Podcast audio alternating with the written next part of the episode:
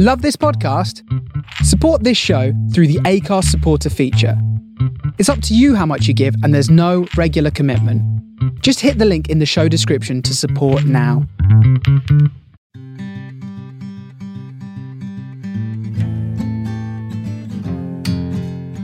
You're listening to Griefcast with me, Cariad Lloyd.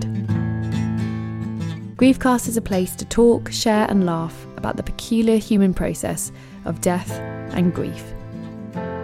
Each week, I talk to a different person about their experiences of grief and death as we remember someone that they have lost along the way, whether it was a long time ago or you've just joined the club. Welcome to Griefcast.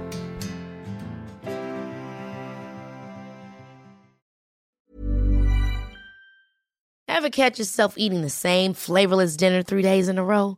Dreaming of something better? Well, HelloFresh is your guilt free dream come true, baby. It's me, Keke Palmer. Let's wake up those taste buds with hot, juicy pecan crusted chicken or garlic butter shrimp scampi. Mm. Hello Fresh. Stop dreaming of all the delicious possibilities and dig in at HelloFresh.com. Let's get this dinner party started. Hey, it's Ryan Reynolds, and I'm here with Keith, co star of my upcoming film, If, only in theaters, May 17th. Do you want to tell people the big news? All right, I'll do it. Sign up now and you'll get unlimited for $15 a month in six months of Paramount Plus Essential Plan on us. Mintmobile.com slash switch. Upfront payment of $45 equivalent to $15 per month. Unlimited over 40 gigabytes per month. Face lower speeds. Videos at 480p. Active Mint customers by 531.24 get six months of Paramount Plus Essential Plan. Auto renews after six months. Offer ends May 31st, 2024. Separate Paramount Plus registration required. Terms and conditions apply if rated PG.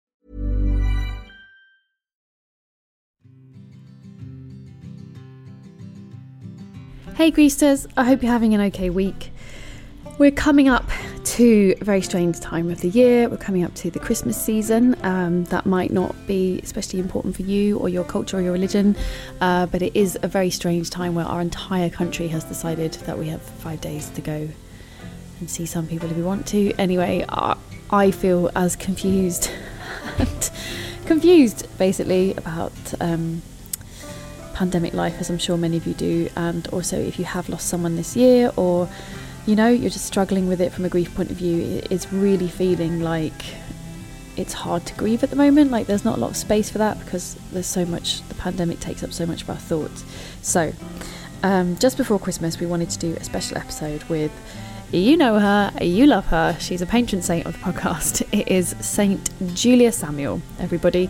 She's been on the show before. She's just the most wisest person I know. And I just wanted to talk to her about more than I had done before about grief, about grieving, about dealing with it, about coping. And as ever, I was just eternally grateful that she is in our lives and that we get to speak to her. I mention her book all the time, but she has written a book called Grief Works, and her new book just came out in paperback, which is called This Too Shall Pass, which obviously is perfect reading for a griefster. So I hope you enjoy. We refer to you all the time on the show, jokingly, as Saint Julia. promise you, that is so the reverse of the truth. And if my children heard, they would laugh from here to wherever. I know. I think it's just nice to have like. I feel like we all enjoy having like an um, a group touchstone. So it's like, oh yeah, well, you know, Julia Samuel says Julia Samuel. It's like, and lots of us have read your first book, Grief Works, and you have another one that's well came out this year called This Too Shall Pass, which is not as grief focused as Grief Works, but still obviously useful for someone navigating their way through it all. It's about living losses. Right. So yes. it's about loss, but loss very much like with Corona, Mm. that is more invisible. Well, I mean, grief always is invisible, but it's living losses like divorce or losing your job or getting old or being menopausal or not having the life that you wanted. So, kind of ex- through every aspect of life, Yeah. how we have to shed an old version of ourselves to come into the new present version of ourselves. Yeah, yeah. Yeah, so obviously still absolutely useful for anyone navigating their way through this process um, because I've definitely learned as well that you can have your grief and then you'll still grieve other things which can then bring up your grief, you know, your as your your loss of someone who's died, and then obviously if you move house or something happens or big changes in your life can still t- take you back to that place. Having babies, in your case, Yeah, definitely, definitely. I mean, having babies. There's a, two case studies in my book about people becoming parents. One was a woman who came back to work, and the other was a, a, a man becoming a father. And it's an enormous loss. It's the sort of thing they wanted and they chose and kind of longed for in both cases, actually, um, from lots of difficulty in infertility.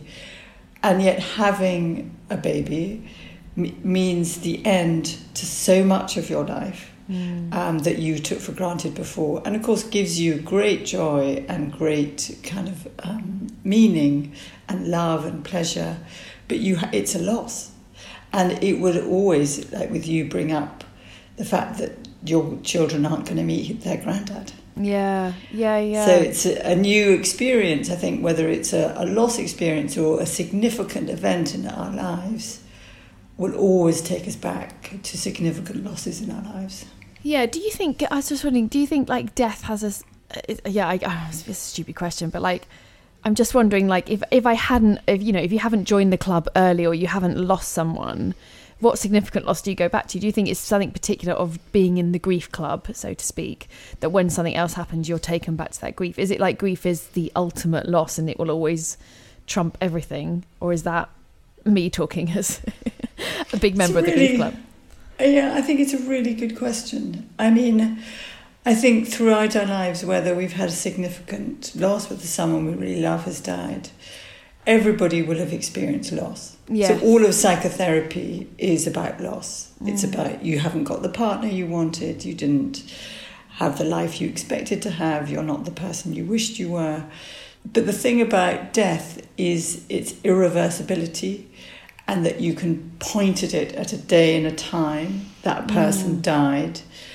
Whereas kind of life losses, living losses, are much more difficult to pin down. And they have a big effect on you, but they kind of can sneak up on you. So you can be 40. I've worked with many people who are 40 who kind of go, I slept through my 20s and mm. mid 30s, and now I'm 40 and I haven't got the life that I expected to have. And it hits them as an enormous loss. But the build up to it is very different to say the day your father died. Yeah, that's so interesting, isn't it? That death. It's funny to give like a positive for death because normally you're like, well, we we have it worse, but actually you're right that it's. um I've had friends before that have been, you know, down or, I suppose, almost on. You know, I can't diagnose them, but in depression. And they've said to me, "Oh, you know, I don't know why I'm depressed. It's not like I've gone through something like you've gone through." And you can see not like an envy, but like it's my journey and my sadness is very clear. So like when I was in my 20s, I would see some people who were feeling kind of like, "Oh, who am I? What am I doing?"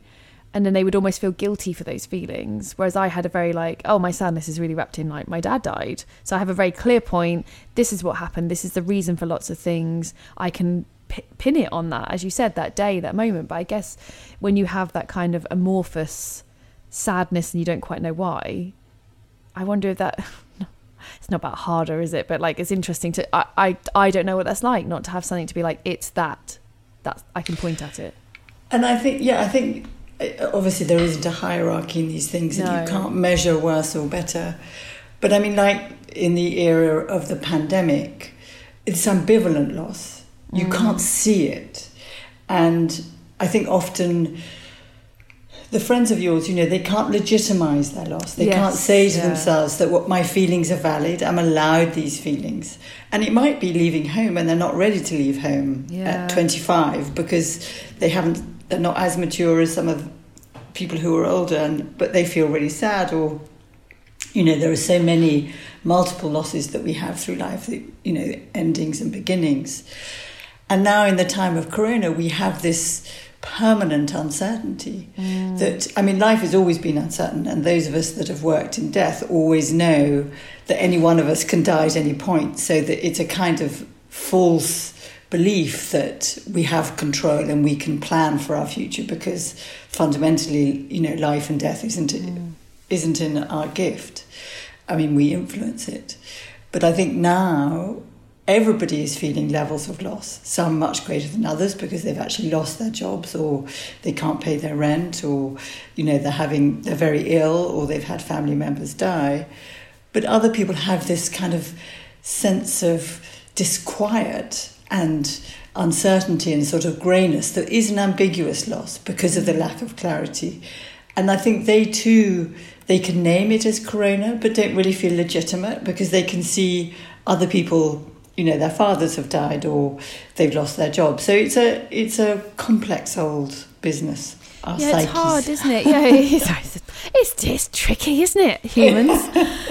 I do feel because I, I understand that, and I understand that um, like legitimizing. I think is is such a shame that people judge their feelings and obviously i understand i do it as well but like you said that like oh it's not valid or and there's often i hear it so much of like oh well it, it's worse for others could have been worse, you know. So like, which I used to think was a very sort of noble attitude because I used to do that of like, well, my dad died at 15, he could have died when I was two, so I'm lucky, I'm lucky. Whereas actually, I've learned through therapy that it's kind of just another way to hit yourself around the head because it's like, well, yes, you could have, it could have been worse, it could have been better, and actually, what it all it is is is how it is, and how you feel about it is okay. But it's so it's so hard for us to allow ourselves, like you said, whether it's ambiguous loss um, a living loss or or a death loss to allow ourselves to feel. I think what we just we're so afraid to just be just allow feelings.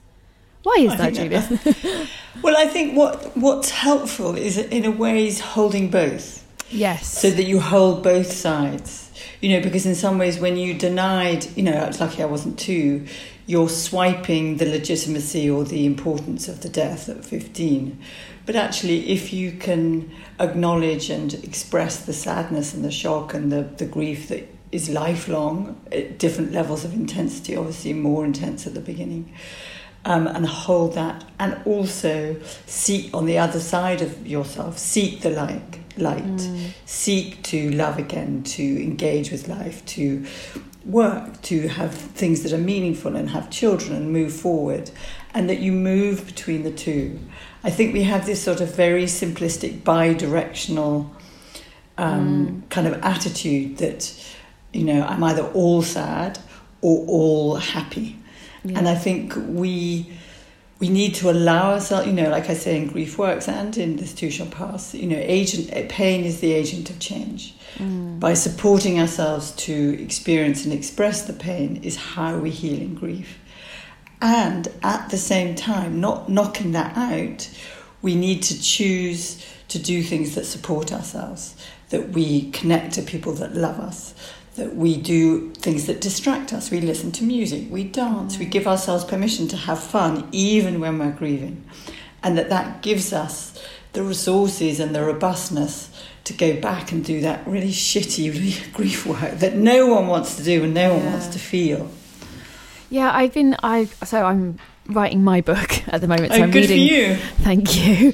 reading a lot about grief theory, and I've become a bit obsessed. I think I was getting there anyway with my ther- my own therapy, but I've become obsessed with this idea of two things existing at the same time. The dual and, process, and Dual process, yes. Strube, how do you say it? Strebe and Schut? Strebe and Schut, I say. Strebe and I mean, they're my favourite theorists of all I, of them. Oh, I heart Stroebe and Schut. like, I just read, I read it recently and I was like, and that's it. I mean, it's complicated, but like to boil it down, as you said, it, it is oscillating between between two things of like the grief work and and when when I say restoration, grief, what, yeah, what I mean is like the days that you're just sobbing and snotting and, and you can't get out of bed, and the days where you just watch soap opera and you're scrolling on Instagram. And I speak to so many people who say, "Oh, I feel so bad because." You know, I, am just distracting myself or I'm just getting on with life and I'm not really, I haven't really felt sad. I'm, I'm obviously not doing it, inverted commas, properly, right? right all this mm. stuff. And now I feel so overjoyed that I can say, you're doing it right. like that's what you're meant to do. You're meant to give yourself a break Brilliant. so that you can go back to those days. But I, I only read, found, you know, really looked at this theory properly recently and I was like, for someone to sort of put it so clearly of like no have a day where you watch netflix then have a day where you're crying and obviously you can't schedule it but but i think doing it mindfully helps mm. so not having that shitty committee where you turn on yourself like I'm not Yeah. doing it right, but kind of knowing today is the day I'm really going to cry and I'm going to call up my friend and she's going to come and sit with me and maybe she'll take me for a walk or whatever that is. And on the other day, I'm going to do something fun. I'm going to, in the old days, go to a movie. Yeah, yeah. um, or see friends or or listen to music and dance or Netflix and scroll, but doing it knowing that I'm doing it to give myself a break from the pain. Yes, yes. And that the movement between the two is what shifts your psychological the work of it is to face the reality of the loss, to let yourself know in a way that you can't not know that the person has died. And the thing that matters most, um, and I think now in the time of Corona, and it's very paradoxically difficult because of social distancing, is our relationship with ourselves, that we support ourselves and and compassionate to ourselves, but also the love and connection to other people. So that is the predictor of all outcomes of every aspect of our life, whether it's a living loss or a death, is the importance of relationship, the importance of love. The other thing that I think is really interesting, and maybe this is in kind of current language to gender specific, but what Stroebe and Schut talked about is that women tend to be loss oriented and Yes. men tend to be restoration oriented. So women tend to emote and feel and go on that Sherlock Holmes mission to find out everything that happened and mm. have the memory box and hold on to touchstones and kind of hold on to their pain. Men tend to be restorative, that they want to have a plan, they want to have hope for the future, they tend to go back to work earlier. If they have a child die, they tend to want to have another child sooner. And so with couples, I kind of tell them about that model, and so that he can help her be more restorative and she can help him have an opportunity to express his grief. And so that rather than thinking, him thinking she's a wet rag that never stops crying and she thinking mm. he's a tough bastard that doesn't care, they kind of understand that that is their kind of physiological wired tendency. And the last bit of it is that children very naturally hop between the two. Mm. Children very naturally feel very sad. It's like jumping in a puddle. And very naturally jump out of a puddle, kick a ball, play with a friend, eat an ice cream, yelp with laughter. But when they're in the puddle, what we often do as parents is want to protect them from their pain and say, no, no, no, don't cry, it's all right. And actually, we just need to be able to let them cry, be sad, comfort them, let them be and do what they do. And they will very naturally hop out of the puddle and be a, a happy kid.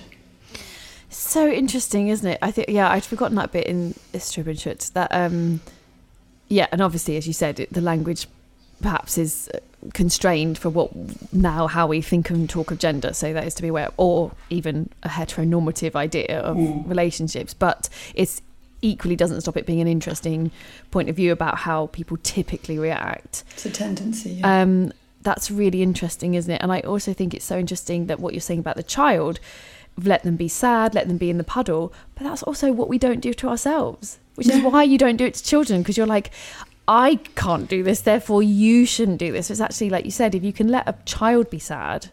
And I've been, re- I mean, obviously, I'm like, you know, parenting a toddler, so I'm reading a lot of stuff about this and letting a child just cry without being like, it's fine, it's all right, it's all right.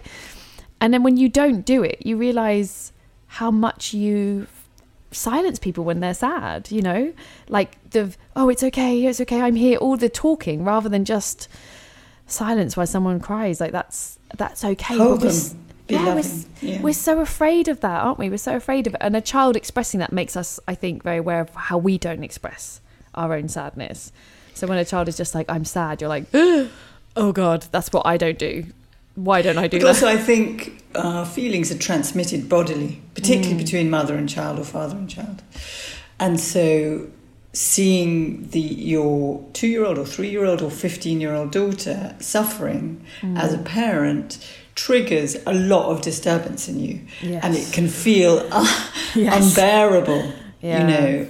And we're wired to do that, aren't we? To protect them in order so that they grow and thrive, so that we do protect them. And so it sends off all those signals in us Yeah. like, help, got to make it stop.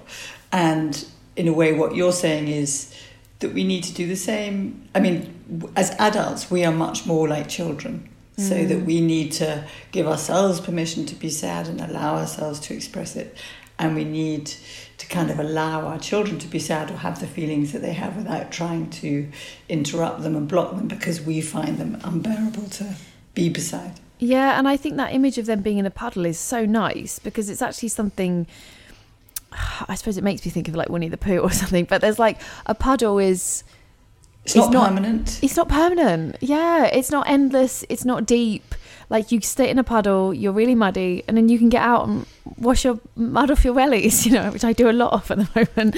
and um, there's something very like, yeah, not I don't know, odd I guess, but sweet about that. Of like, yeah, you sometimes are in a puddle. That's life, isn't it? And it's okay to sort of be there for a bit and then come out again. But that's what I think is the, for me anyway, was the key to grief is knowing that you can get out.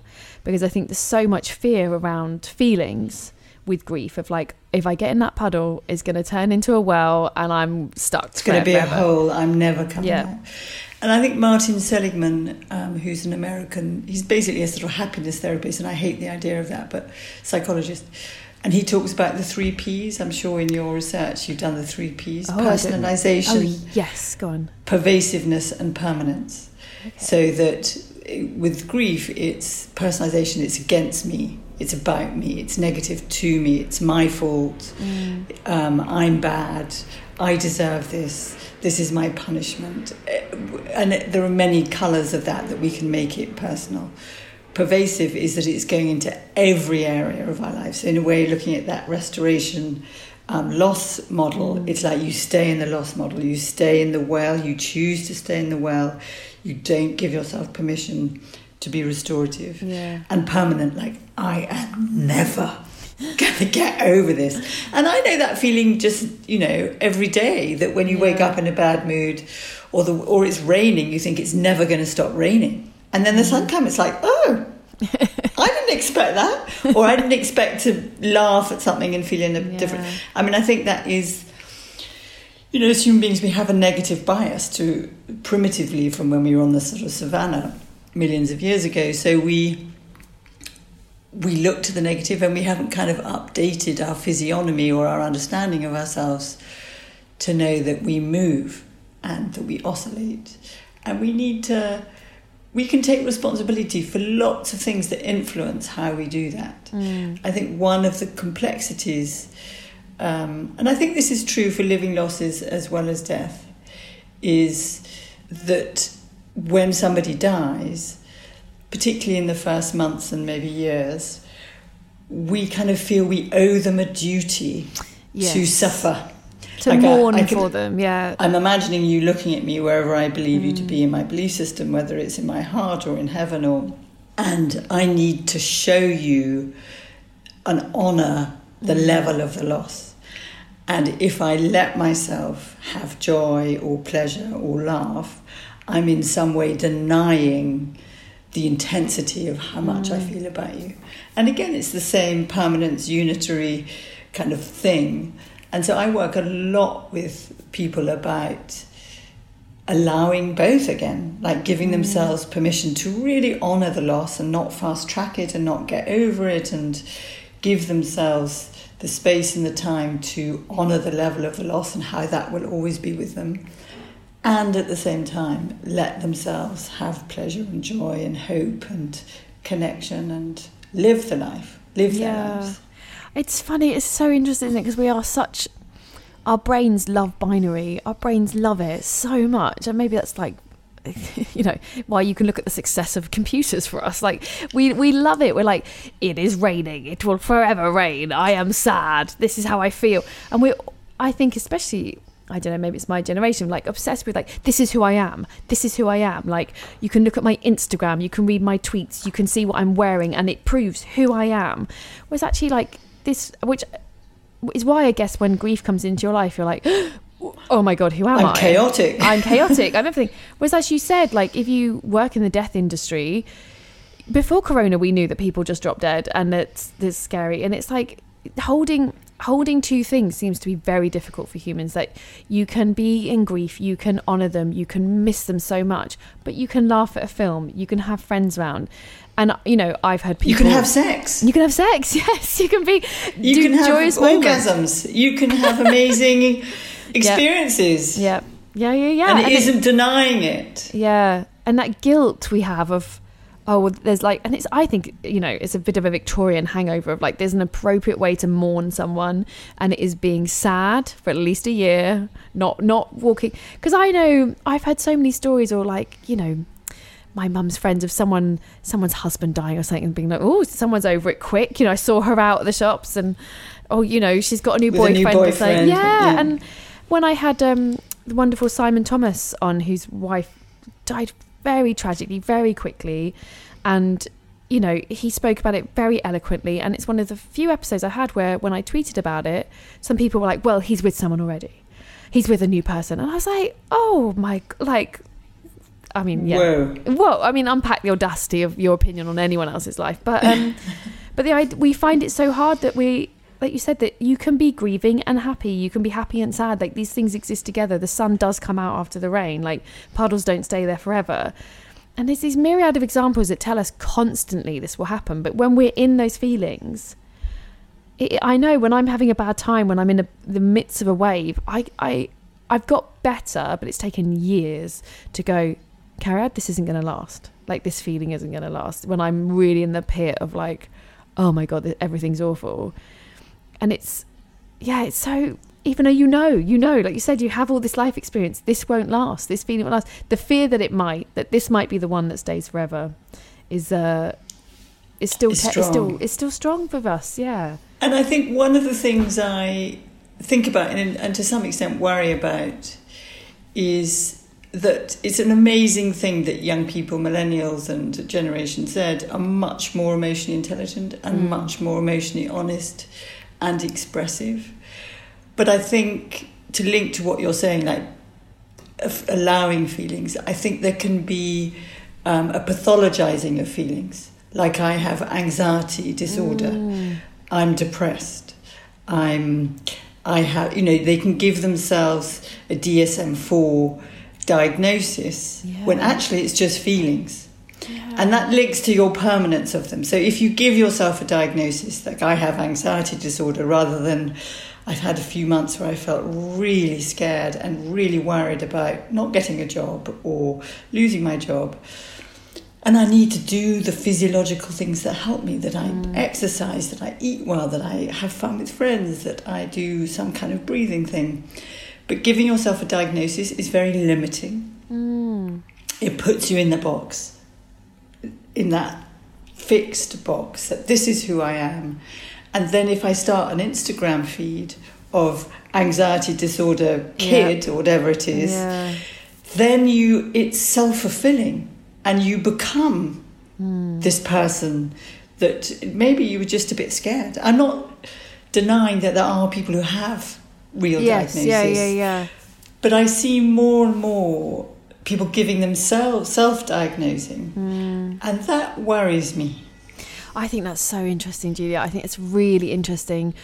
I, I under, I'm, I'm, I'm obsessed with like what generations can teach each other because I think whenever something new comes along, we're so we're so good at sweeping everything away. And I think you're right. You know, I'm the edge of a millennial, so I'm like, I just, I just scrape in as a millennial, apparently.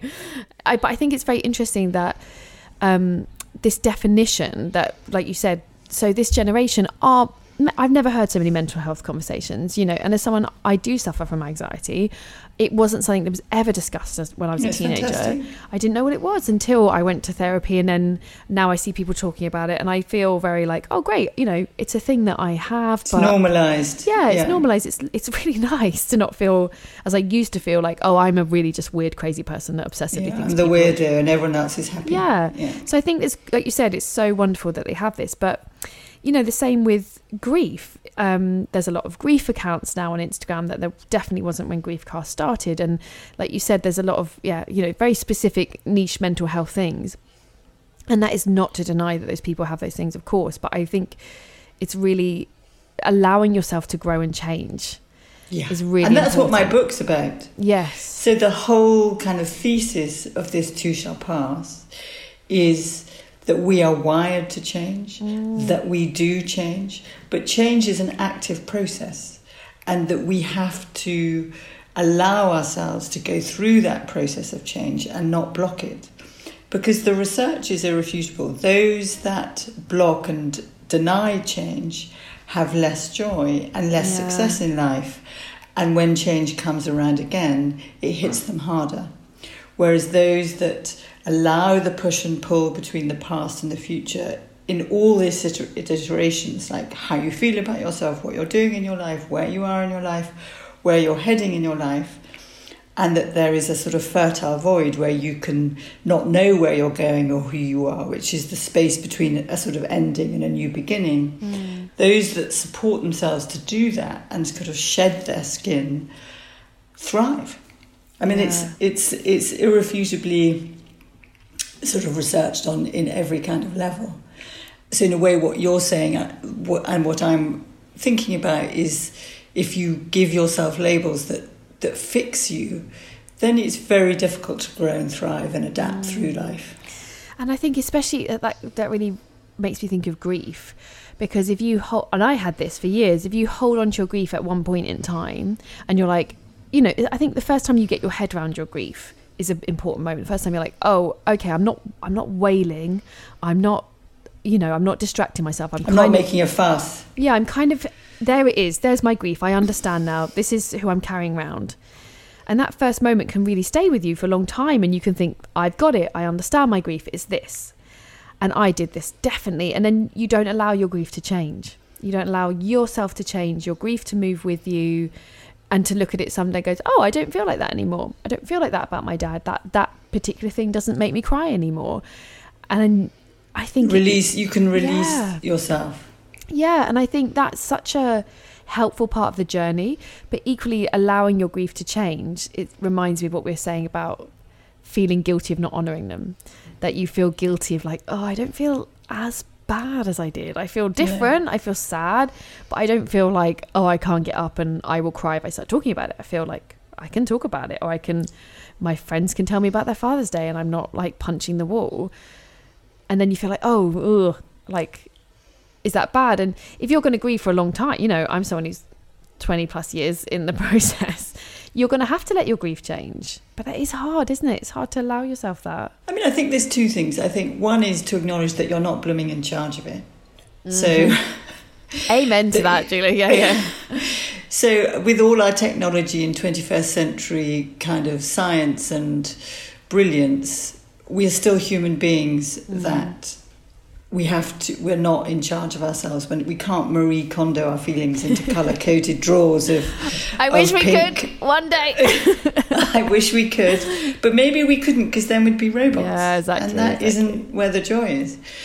And the other thing, you know, I think the word that is most useful about grief and for living losses is accommodation. Mm. Is that, you know, if I could show listeners, is that at the beginning when someone dies or you have a huge loss, your husband leaves you, your wife leaves you, it feels like it's all there is. It's mm. it it tears a hole in you that you feel that there's nothing else. You're just a mm. husk. You're just this hole.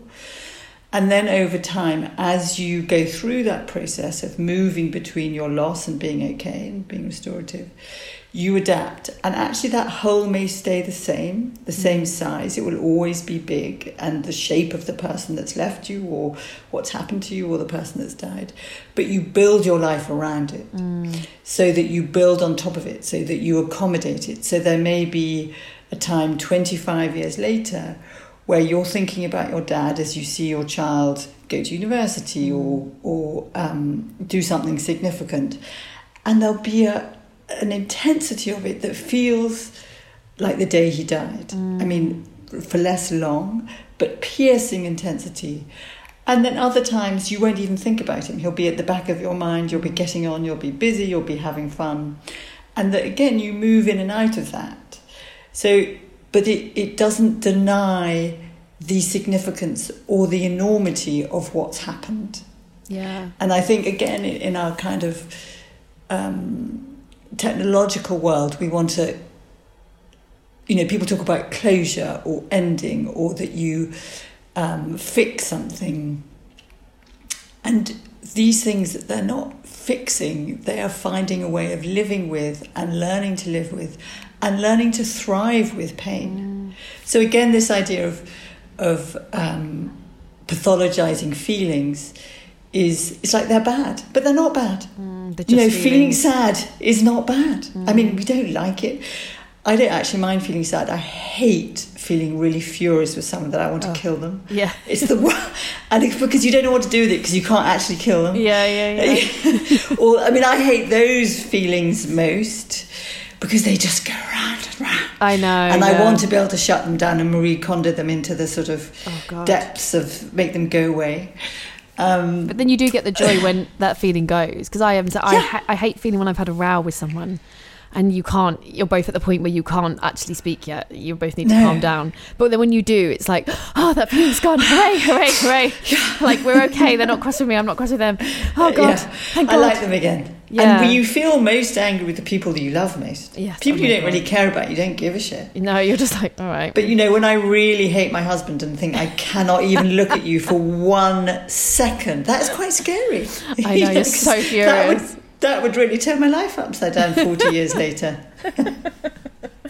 but it's okay to feel that, guys. It's okay if you can't bear to look at them for one second. St. Julia even feels that, so it's, it's all right. We're, it's human.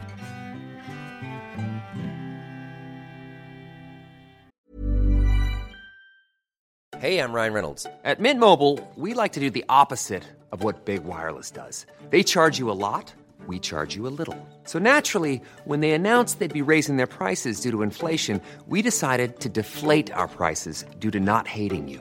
That's right. We're cutting the price of Mint Unlimited from $30 a month to just $15 a month. Give it a try at mintmobile.com slash switch. $45 up front for three months plus taxes and fees. Promo for new customers for limited time. Unlimited more than 40 gigabytes per month. Slows. Full terms at mintmobile.com. Hey, it's Ryan Reynolds, and I'm here with Keith, co-star of my upcoming film, If, only in theaters May 17th. Do you want to tell people the big news?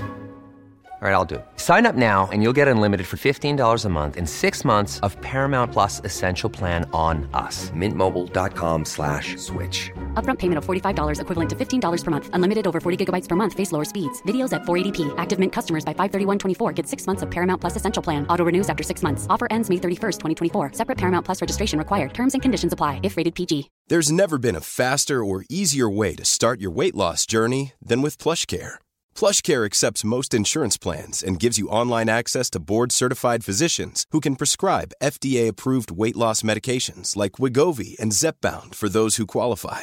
Take charge of your health and speak with a board-certified physician about a weight loss plan that's right for you. Get started today at plushcare.com slash weight loss. That's plushcare.com slash weight loss. plushcare.com slash weight loss. Welcome back to Griefcast with Cariad Lloyd. Yeah, God, it's so it's so interesting, isn't it? It's just this idea, like you said, of I think the fixable thing again is a lesson, a hard lesson I've learned on the way that it's not about fixing it's about like you said accommodating. And i think that's you know it's like ball in the box theory isn't it? Or fried egg theory that I, if, you know and there's some really good visualizations online if you google and want to see because i think the visualization that really helps doesn't it? When you see the square getting bigger really helps, around the pain yeah. and the first time i saw that I, I was blown away. I was like oh yeah that's what grief feels like. I see someone's drawn it. Like oh amazing. Because it was like yes you the idea that it doesn't go away makes people think, oh, right, so you spend the rest of your life in Miserable. black, weeping at a graveside. Queen Victoria. Yes. Yeah. And then you're like, no, no, it doesn't go away, but I am happy, I have good days, but it just, it's just there. And I always, um, which maybe is unhelpful, but I always sort of refer it like to having having children or having family. Like you don't just stop talking about an aunt or a son because it's been five years. Like if you brought up someone in your family, like oh, you know, my my uncle uh, has written a book, you'd be like, why are you telling me? He's been your uncle for twenty years. Stop talking about him. But when we someone's dead, we are like, oh, you're still talking about it? Like, kind of why? but it's because they they were important. They mattered. And even if you had a difficult relationship with them, they were part of who you are. So I think we and even even when they die, the relationship never dies. Oh yes. So you love them, Mm. and you may even hate them in death. I mean, I think you can have a, you can hate your parent for dying, and Oh, God, yeah. then feel nothing at all because you aren't allowed to feel hate. But you can be so furious with them, Mm. that kind of fierce love, like "How could you leave me?" Yeah. You know, which you you're not allowed to feel. It's not kind of okay, like hating your children. You're not allowed to hate your children, and of course, we all hate our children.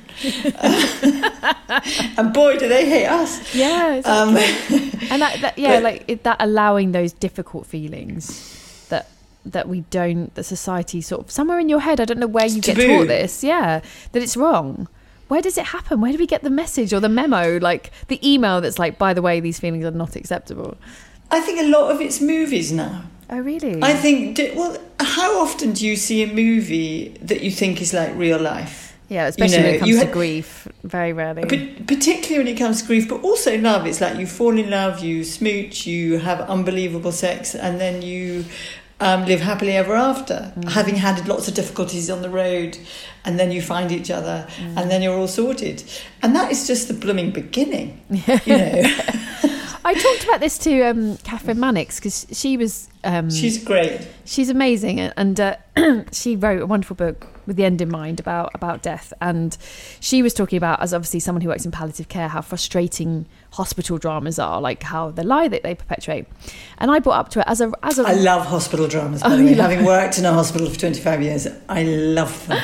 well, she was moaning about not moaning complaining about um, you know when someone dies the way they treat it is very again like oh there's all this trouble they have a moment it's all right they die and i was saying when i don't have my grief hat on when i have my writer hat on often death is used to make it another point. and the same as you're saying with romance like romance films are designed like that movie is designed to give you the arc very neatly and tie it up at the end. And if they hadn't lived happily ever after you'd leave the cinema a bit uncomfortable because the nature of stories is they, they must end. And as humans we really need the, the end. And i think that's the trouble is like you said we get mixed up between satisfying narratives and life. Like a film is not life. A film is a satisfying narrative. If i tell you a joke you don't want me to just walk off before i finish it. You want the end. But you wouldn't then go oh all things should repeat this pattern. But like i said we like binary we like patterns. So i think you're right. We see this idea of death in films or love in films and it's appealing because it's like mm, everything was tied up mm, that they they were sad about the death but then they felt better hooray and we want that But it educates us then to believe that that's what life should be like Yeah. or is like. rather than I think And- if we all understood narrative more, you'd be like, they the writers wrote a narrative to make me feel better walking out of a cinema. They did not write a narrative to make me feel better about my life. they wanted that hour and a half to be satisfying, like a, a meal. It's Drama. like, yeah, I've given you the meal, I've served it to you. Here's the pudding. Here's the coffee. Well done. Whereas, like, if I was like, oh, here's the, you're not having pudding now, you're having a bowl of cereal, and oh, yeah, there's no tea, you now have to have a boiled egg after you've eaten the spaghetti bolognese, you'd be like, oh, this is awful. But that's life, guys. I think, that, I think that restaurant metaphor is, is perfect. Like you go to a restaurant, you can order it off the menu, get what you want. Mm. It's all served for you, and it's you know depending on whether you've gone to a pizzeria or a posh restaurant, you kind of get what you expect. Mm. But it's finished, and it's sort of it's a deal. Or a kind of posh restaurant if you're celebrating, and you can order what you want off the men- menu. You know the deal, you pay for it, and hopefully most of the time you get what you want. And life, I think we sign up, we, we know that we need connection, that we know that we need relationships, and we know that they're complicated. We sort of say it kind of quite often about, you know, love is tricky, da da da da. But when it comes to living it, somehow we mm. think we're failing mm. when it you're, you know, like the like the pictures of, of parenthood. The pictures of parenthood are all pink and fluffy or blue and fluffy and and parenthood is amazing and incredibly hard mm. and boring mm. and thrilling and the same as relationships are all of those things. But they're messy and chaotic and they don't have clean lines and beginnings and endings. And and they're very uh, sort of crucial to our health. I mean we know that those that have sound um, reliable relationships do much better in life than anybody else. They mm. have they're wealthier, they're healthier, their memories are better in old age, they have less pain in old age, they're more successful. And so the predictor of our outcome is our relationships. And that's not just love relationships, right? You mean just like any solid relationship? Connection. Yeah, connection. Solid, reliable, good relationships that you feel close to people. Yeah. And we're physically, you know, again from sort of evolutionary science, we are wired to connect to other people. Mm. And when we don't, you know, loneliness is the, is like smoking for our health. It's as bad for us as smoking a lot, thirty cigarettes a day. So relationships really matter, and it means that we need to navigate or know how to navigate. That they're tricky. Yeah. Yeah, and I think what you said is so true. Like, and when they go wrong, you haven't failed. It's just gone wrong. No. That's what that's what relationships do. And the same with it reminds me of I remember I can't remember who I spoke to about talking about illness of like when the body goes wrong. That's sometimes what the body does. It's not you haven't let the you haven't done this to yourself. Yeah, obviously other circumstances perhaps you have, but you know that's what bodies do they sometimes stop working relationships sometimes stop working that's the randomness and nature of life but we as humans seem to react like oh i i should have been the engineer of this situation. I should have engineered this relationship better. I should have cooked it better. I should have paid more attention to it. And actually yeah it's it's messy and chaotic and that's I think that's really true. And also, I think in relationships as opposed to our health, I mean, both we influence from our behaviors, is again from films and books, this idea of the one, that mm. we find our soulmate and they make us happy forever after, isn't the reality of the research. The research is that for relationships, for, for love relationships, that the outcome is those that commit and negotiate and find a way of living together mm. that they adapt with each other for each other. And it's not like this perfect, like looking at you just brings me joy. it's like when you you know, you work out who takes out the bins. yeah You yeah. work out what annoys you about each other. You find a way of living with the stuff that really pisses you off because the good stuff is worth it. So it's not, you know, I think we have this again, this binary thing about love that it's perfection or nothing, or my Yeah. soulmate or nothing.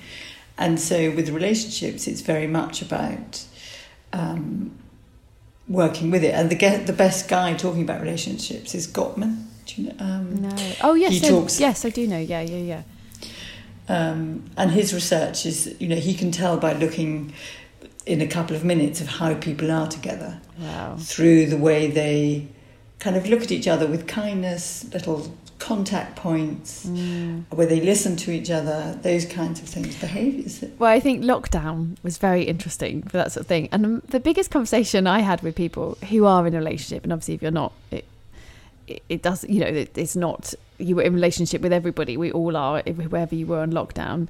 And uh, the biggest conversation that seemed to be happening was like working out a good cooking and cleaning rota that made both people happy. and if you can find that, and it wasn't and parenting and working. Yeah, and it wasn't necessarily like equal or like this person does it. It was just like things that, that work for you that you're like, actually, I never want to do that, but you're happy to do that, and I will do this thing that you never do. That's what I've been surprised with. A marriage is like you're like, oh, I thought we'd split it down the middle of everything. You're like, no, no. We had the best conversation. We finally admitted that like I'm terrible at stacking the dishwasher, but I'm really good at the engineering part of it. No, no, the Whatever. dish the, of like putting it on and making sure the salt and the rinse aid. And he was like, I don't understand how it works. I don't understand what this is. And I was like, Will you stack it forever and I will always put it on? And he was like, Yes. And I was like, Oh, I'm so glad we reached this conclusion rather than both being like, Oh, she's done that wrong again.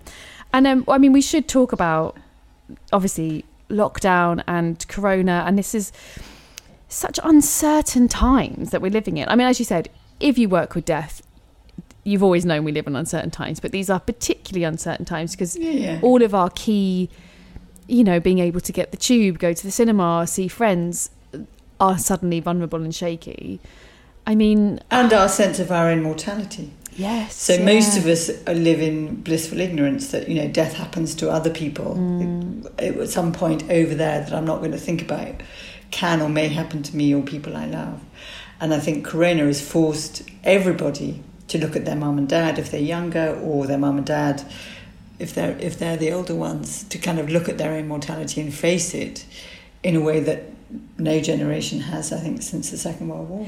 It. I mean, we've talked about last time you on. We talked about World War Two and how it affected everyone, and I've been thinking that a lot. That this, it, it's yeah, obviously it's a different. Obviously it's different, and this is not a war of a physical war of people leaving, but it, it that level of grief. It, it's probably the last time that our country had to face this level of grief of everybody being touched by it. And the world stopped. Mm, yeah. The whole world had a version of it for themselves, Yeah. worse and better, depending where you were and what country you're in. Um, and that kind of globe, the global impact of it, that everybody was is affected at, at greater or lesser levels, is like a war in a, in a Mm. sense. Um, and I think it is shifting and changing everybody's relationship about everything Mm, yeah. about what what matters to me, Yes. What's who I care about, what work is like, what I believe in, um, about health, about your immunity, Mm. about science, um, about connection. I, th- I don't think there's an aspect of any one of our lives that Corona hasn't in some way shaken up. yeah, it's it's interesting in terms of grief. We talked about this on the Twitter a lot, the griefsters, of like when you lose someone pre-corona, you want the world to stop. You feel like how is everyone want the clocks to stop. yeah, how is everyone going about their jobs and enjoying themselves? And it happened. It felt like to me like the world was doing kind of what I'd always imagined it should do when someone died, and it was doing it, and it was horrible because I was like, Yeah. it made me realize. For me, obviously, it's very personal. When I wanted the world to stop, I wished that people, un- everyone had understood how I felt. And actually, it made me realize that when the world doesn't stop when you're grieving, it's really useful because it reminds you of the restorative. It reminds you life goes on. It shows you people having good times. And when you're grieving, you think, oh, fuck you, drinking and going to the cinema and having a nice time. But actually, it's really useful to see the rivers still flowing. And I think it's so interesting, Corona, we didn't have that. We didn't have, oh, the world's still going on over there. It was gone. I think that's I think that's really right, and I think the thing about uncertainty, you know, hope is the alchemy that turns a life around. And in a mm. way, what you're talking about when the clocks don't stop, it gives you hope that you Yeah. can live again and love again and get back into the flow of life. And with Corona, none of us quite know how we will get back into the flow of life, mm. and, and it's hard to have hope, but we need to have hope, even if it's a glimmer that's miles away. We have to, you know, hope isn't just a feeling, it's a cognitive thought with a kind of plan and a place to aim for. So I think each of us needs to kind of create a spark of hope in our own lives of what that might be for us. Because and it, it's a bit like when you're talking about loss orientation and restoration. If you hold on to the not knowing and the bleakness and the tunnel mm. Then that's again self-fulfilling. So you need to choose to look for the light and look for hope. Allow yourself to feel the, the loss of, of, of not knowing and what this has meant to us. And also take the teachings from it. Like learn from it. You know that we humans have made ourselves the most important species and trash the planet we need the planet you know and corona's taught us something about that watching spring while the world stopped that the Oh, spring It was incredible. blew our minds Yeah. you know when there was no aeroplanes and no cars and we could hear the birds and see the the blossom and and then through the summer as well so that we kind of think breathed in and embodied the seasons in a way that we haven't before i think we appreciated supply food chains in a way that we haven't before. We just take for granted you just press an app and you get your you know Sainsbury's Tesco mm. drop off and now you have to kind of think about it and plan food. And so I think it I think there's a part of it that we give ourselves the humility as human beings that we aren't the be all and end all, that mm. we have to think about other people and, and connect to other people. We have to think about our relationship with the planet and our environment, our neighborhood, our community, and that speed isn't getting masses done and being your diary kind of ruling your life. Speed isn't the answer. I mean, one of the things I think a lot of people got from Corona was was recognizing that slow is a a meaningful way of living. Mm. Um, there's a great African um, proverb which says, "If you want to go fast, go alone. If you want to go far, go together." Mm-hmm. That's nice. Yeah, Again, it's trying to hold hold two things of like obviously what's happened is terrible and tragic and the the loss of jobs and you know the recession we're hitting Life, awful everything. and life of course but at the same time it benefited us all in a very strange way in that none of us could have ever ever have stayed at home and stopped and breathed in the way that we were forced to. And for some people that was deeply painful and for other people it was wonderful. I know people who were like i've had a lovely time. And those two things can exist. And i think it, i mean perhaps we should you know we say we always say there's no grief hierarchy. Perhaps there needs to be no corona hierarchy unless like you literally lost someone and they died. Then you can have some hierarchy. But like of being like it's just a thing that happened and how we how you feel about it is okay. Like it's there were positives and and I'm obsessed with this. There's positives and negatives to every single thing that happened. No- nothing is either all good or all bad. And I think you're right. The the slowing down. And uh, yeah it's funny. I actually interviewed um comedian Jess Robinson who lost her dad during the, the period coronavirus and she was saying that it was amazing. She was like obviously she was so sad that her dad died but she had all this time to think to, To grieve, grieve she wasn't rushed him. rushed back to work and i found that really interesting because i was expecting her to say oh it's so awful and we couldn't see people and she was like it was wonderful you know people didn't come round and we just took time distract us. and I do think, yeah, it's in terms of grief, it's it's interesting, isn't it? Because it's that thing like of being afraid to feel. If you can, as you said, make a hope for it. I've never thought about it like that, Julia. I really like that. That it's not um, it's not just a feeling; it's a cognitive thought, and therefore you have a responsibility to think it, like to be like and plan. yeah, and plan like how can I plan some hope? Because I get very scared of hope as a you know full on death anxiety. Because then the gods are going to come down and, and the fates if God sees you hoping, Yes, they are going to Oh. absolutely knock you out. they're like there she is, all joyful. Come on, lads, let's take this away. Yeah, yeah, yeah.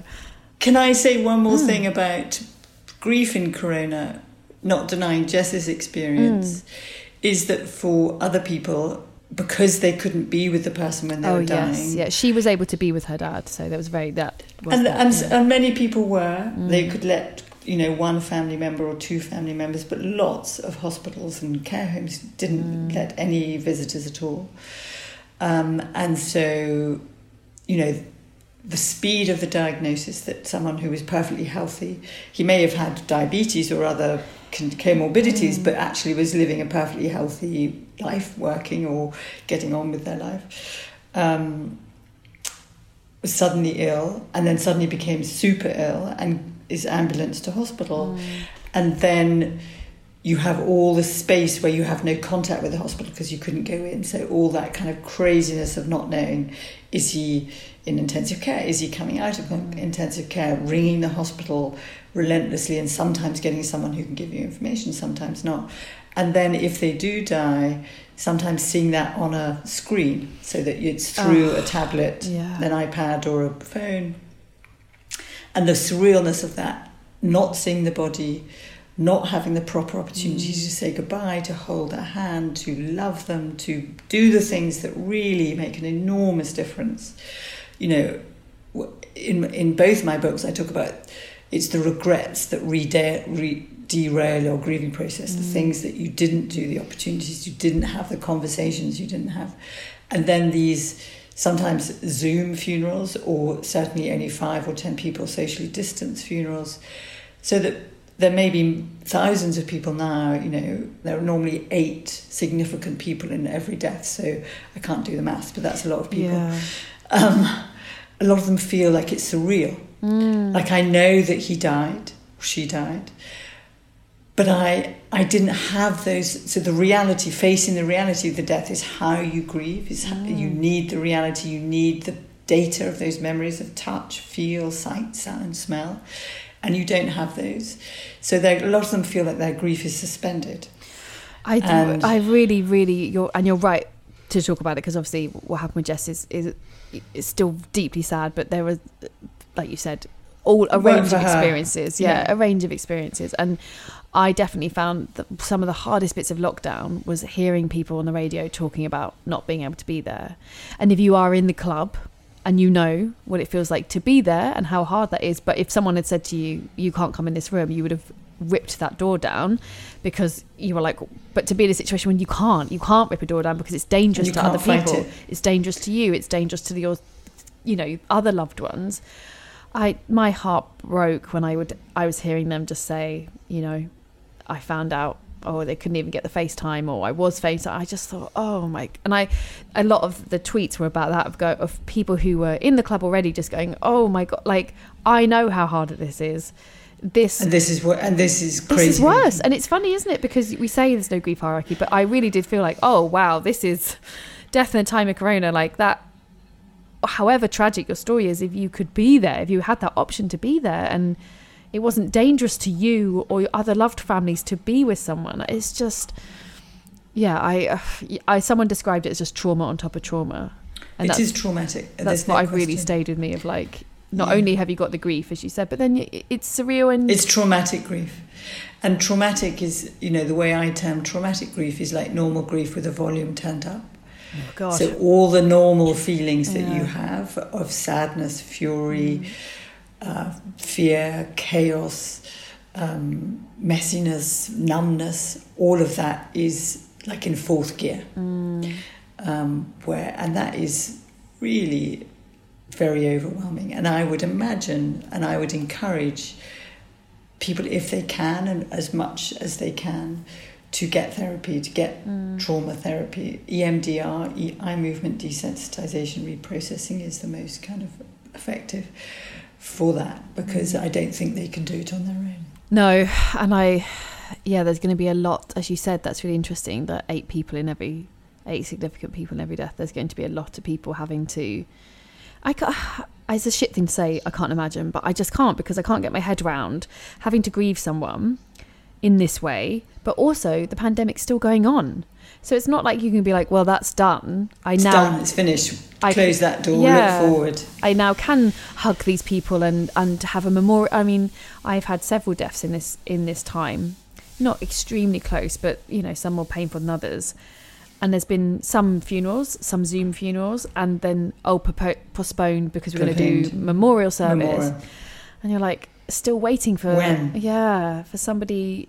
And sometimes it's just yeah, like my great aunt died who, you know, was very elderly, was in a home but was such like a larger than life figure. real like East End gal, like just, and she had to have this very small funeral, and I found that hard. So Some, somebody who and should have had a really big, large, Raucous, raucous yeah. send off of like this huge family. that Colour and Yeah. people and, and I love thought, and God, like wow, you know, and it was just a very small thing, and it's yeah. I mean, the, I, and I think if you, I had a Zoom funeral experience, which was so strange, was so strange, and so discombobulating. Yeah, it? so distant discombobulating and yet so intense. it was and it's funny like we said this this thing about technology so it was um i'll say her name because it was a wonderful wonderful woman who was a palliative care nurse called kimberly st john who worked at Guy's and St Thomas's, who was doing incredible work in advanced care planning and was just a leading light in her field. Yeah, yeah, I've heard of it. Yeah. And um,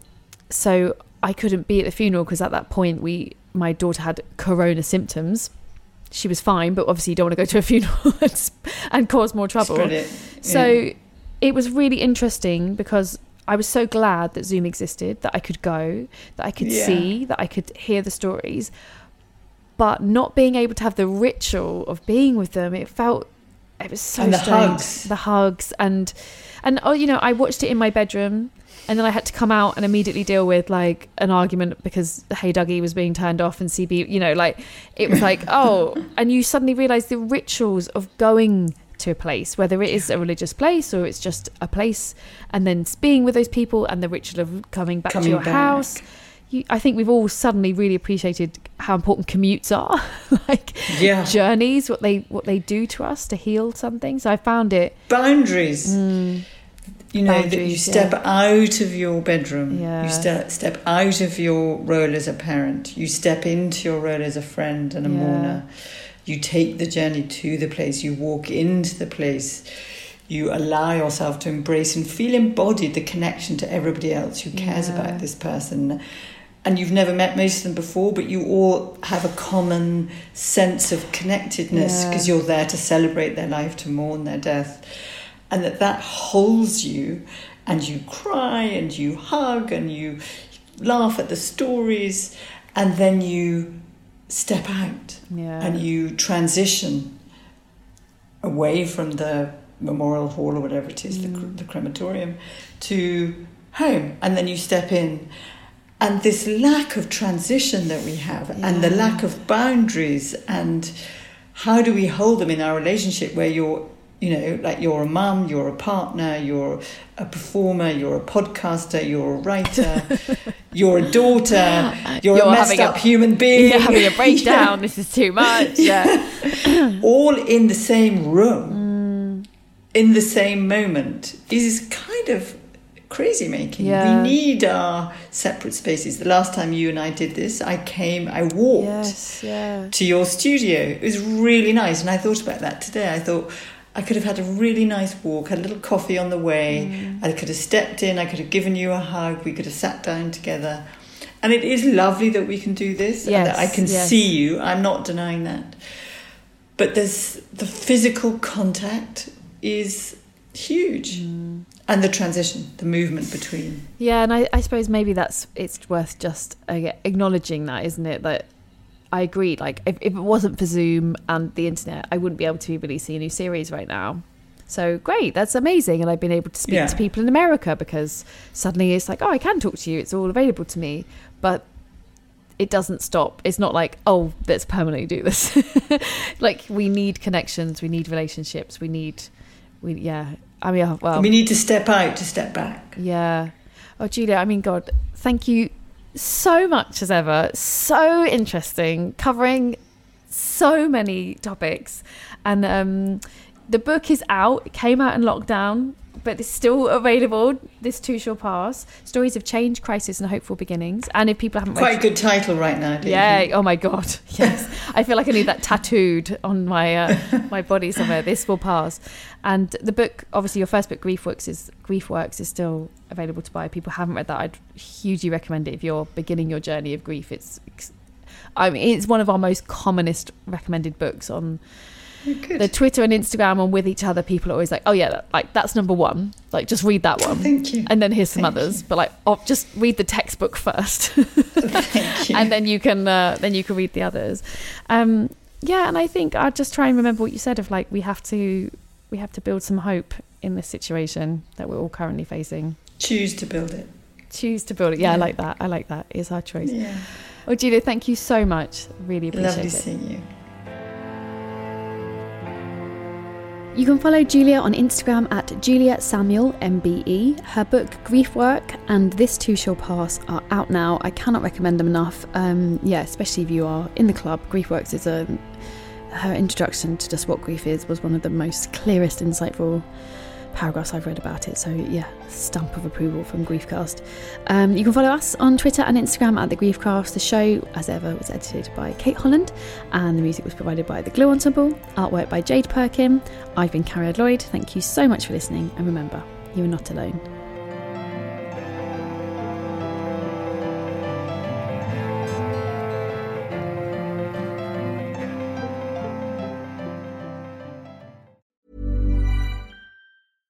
Ever catch yourself eating the same flavorless dinner three days in a row? Dreaming of something better? Well, HelloFresh is your guilt-free dream come true, baby. It's me, Keke Palmer. Let's wake up those taste buds with hot, juicy pecan-crusted chicken or garlic butter shrimp scampi. Mm. Hello Fresh. Stop dreaming of all the delicious possibilities and dig in at HelloFresh.com. Let's get this dinner party started.